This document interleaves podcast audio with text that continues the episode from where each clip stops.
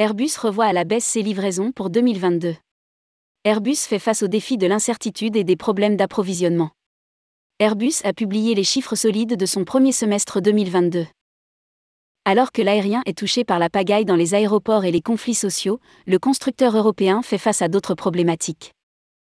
Avec une situation géopolitique instable créant de nouvelles incertitudes, mais surtout des problèmes d'approvisionnement, Airbus a dû revoir à la baisse sa livraison d'appareils qui passera de sept cent vingt à sept cents pour l'année en cours. Rédigé par Jean Dalouse le jeudi vingt-huit juillet deux mille vingt-deux.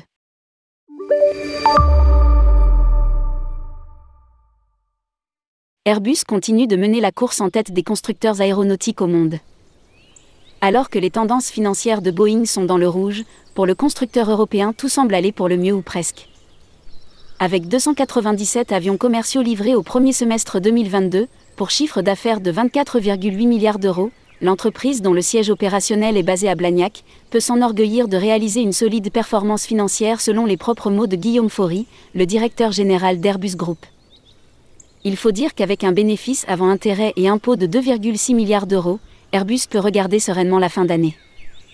Sauf qu'il y a un petit grain de sable dans la chaussure du Blagnacais. Airbus. Des ajustements pour deux mille vingt-deux et aussi deux mille vingt-trois. En effet, entre le climat géopolitique et social est plus qu'incertain, mais aussi des problématiques sur l'approvisionnement, Airbus a dû revoir sa feuille de route à la baisse. Les défis de la chaîne d'approvisionnement nous conduisent à ajuster les étapes de montée en puissance de la famille A trois cent vingt en deux mille vingt-deux et deux mille vingt-trois, et nous visons désormais un rythme mensuel de soixante-cinq appareils au début de deux mille vingt-quatre. Notre objectif de livraison d'avions pour deux mille vingt-deux a été mis à jour en conséquence, précise le directeur général d'Airbus Group. Ainsi, les livraisons pour l'année deux mille vingt-deux ont été revues à la baisse passant de sept cent vingt à sept cents. Un ajustement qui ne remet pas en question les prévisions financières de l'avionneur.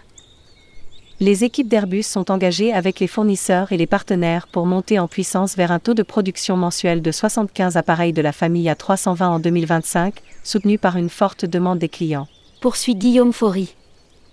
Le carnet de commandes s'élève à sept mille quarante-six avions commerciaux au trente juin deux mille vingt-deux.